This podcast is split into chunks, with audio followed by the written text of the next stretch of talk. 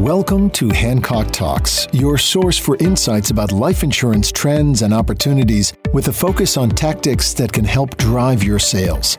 This podcast is for financial professional use only. It is not intended for use with the public. This material is for informational purposes only and is not intended to provide advice. The opinions and views expressed in this podcast are those of the participants and do not necessarily reflect the opinions of John Hancock. Please listen to the important disclosures at the end of this podcast. Now, let's get started with John Hancock's Vice President of Sales Enablement and your host, Karen Egan.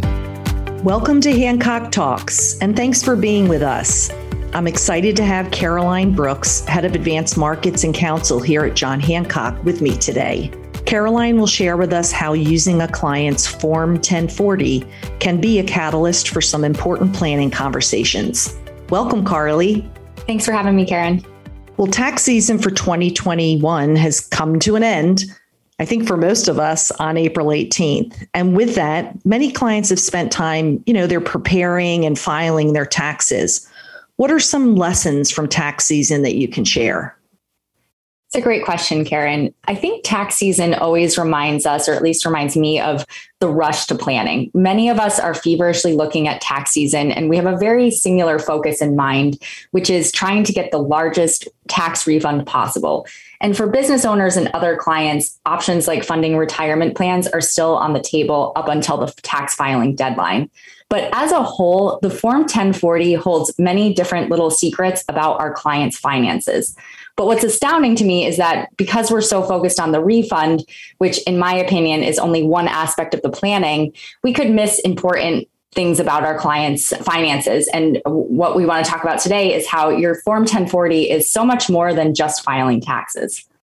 You know, I was thinking of all of the commercials, you know, that we see around tax season, whether it's for tax planning software with, you know, those slogans like getting you the most out of your refund, you know, as well as, you know, you see these ads for like furniture companies wanting wanting you to take your refund and and spend it on their products. Many consumers do focus mainly on the refund. And why do you feel that approach is is misleading?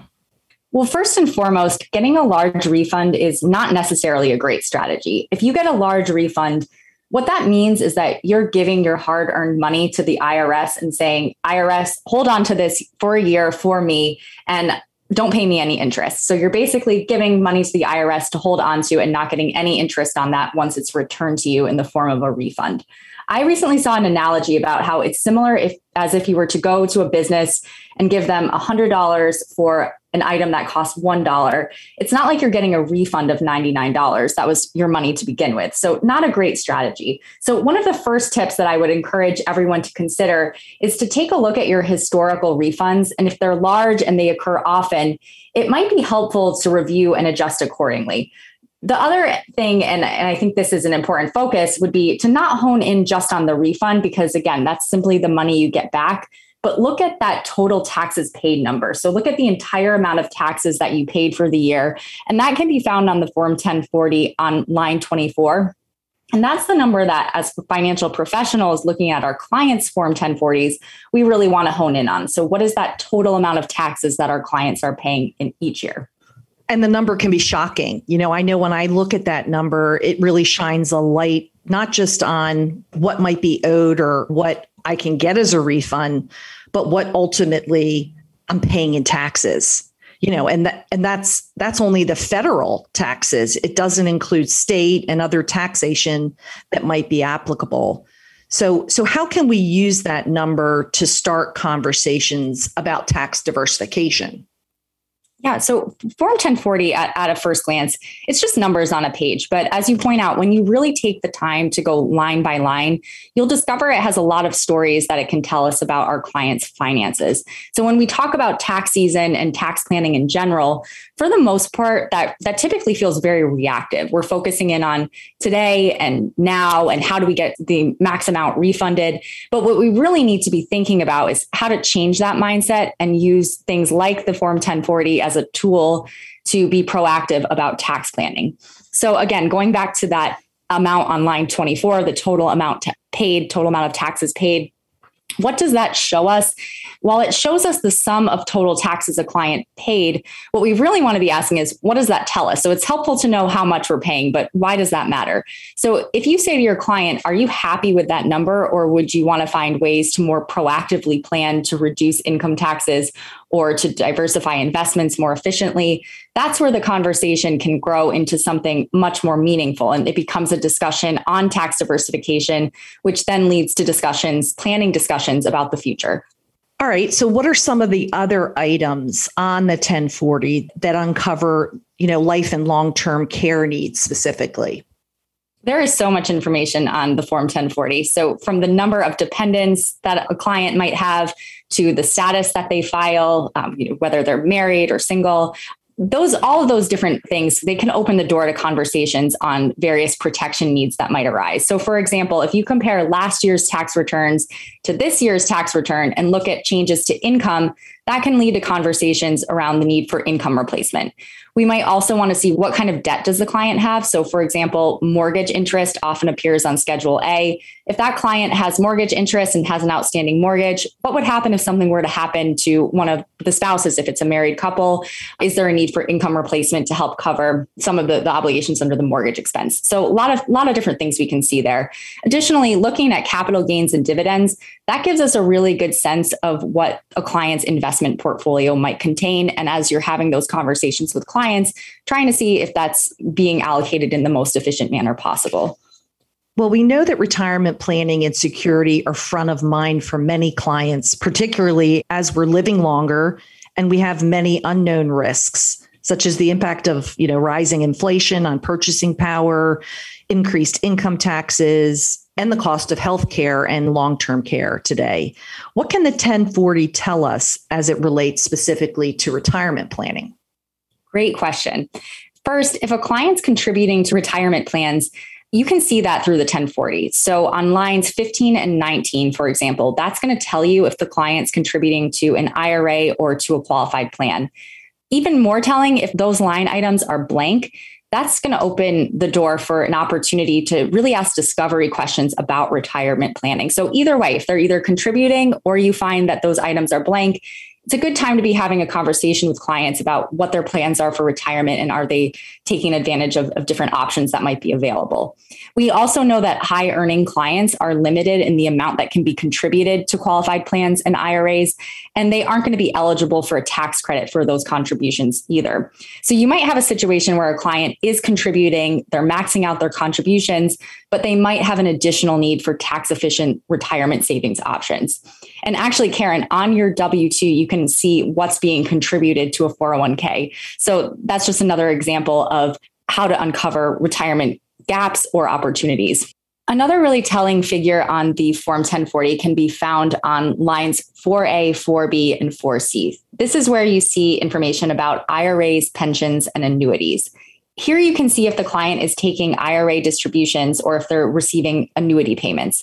So if you have a client that's retired and they're receiving I R A distributions, it can be really helpful to understand what they're using those distributions for.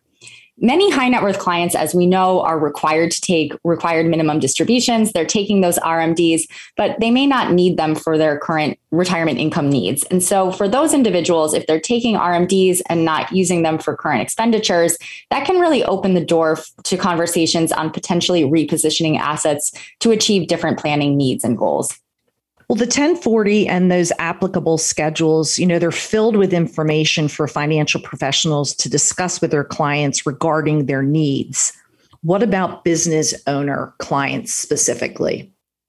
Another great question. And we talk frequently on this podcast about planning for business owners. Business owners have so many unique and additional needs to solve for. So whether it's business succession planning or setting up needs to plans to help retain and reward key employees, perhaps it's the business owner's own estate or retirement plans, a lot of different competing priorities and objectives. And business owners, I think in particular, really feel the impact of taxes and are often looking to see, you know, how does that cost impact my bottom line? And so they're trying to save on taxes wherever possible. And also, business owners typically have to pay quarterly tax bills as well. So they're going to be very open to hearing about opportunities to protect their business. So through the ten forty, if you see that the client is a business owner, that's going to open the conversation for a number of different, different insurance conversations. All right, well, let's shift gears a bit and talk about tax efficiency and life insurance in general. You know, you and I often talk about how the majority of consumers aren't aware of the tax benefits of life insurance. You know, there was a recent stat by LIMRA that shed light on this. So, so what would you say is, you know, a message to take away about that?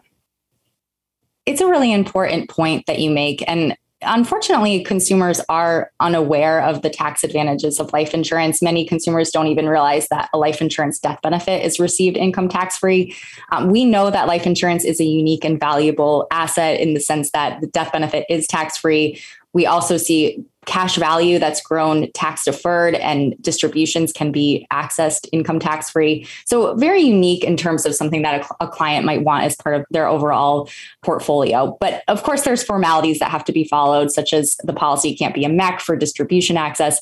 But generally speaking, for clients who need protection coverage, as well as to cover other risks, such as retirement needs or long-term care, after you meet with the client and review their goals, we find that in many of these cases, life insurance can be a very complementary solution that enhances their overall financial plan. Well, Carly, thank you so much for spending time with us today. I know there is so much more that we just don't have the time to get into, you know, charitable planning and other things. What are some parting words for our audience? Well, as always, thank you so much for having me on, Karen. I, I always enjoy the opportunity to do the Hancock Talks shows with you. Uh, but again, today, I think is, is exciting for me because the Form ten forty is really a treasure trove of information. And our listeners should really take that information and try to see sort of what that means for each individual client. And you'll find in many cases that it can lead to some really meaningful discussions around planning. So I would encourage our listeners to reach out to our Advanced Markets group at John Hancock. We have a recently updated ten forty guide. And so this is a comprehensive Form ten forty client guide that really walks through each line item on the ten forty and some of those applicable schedules.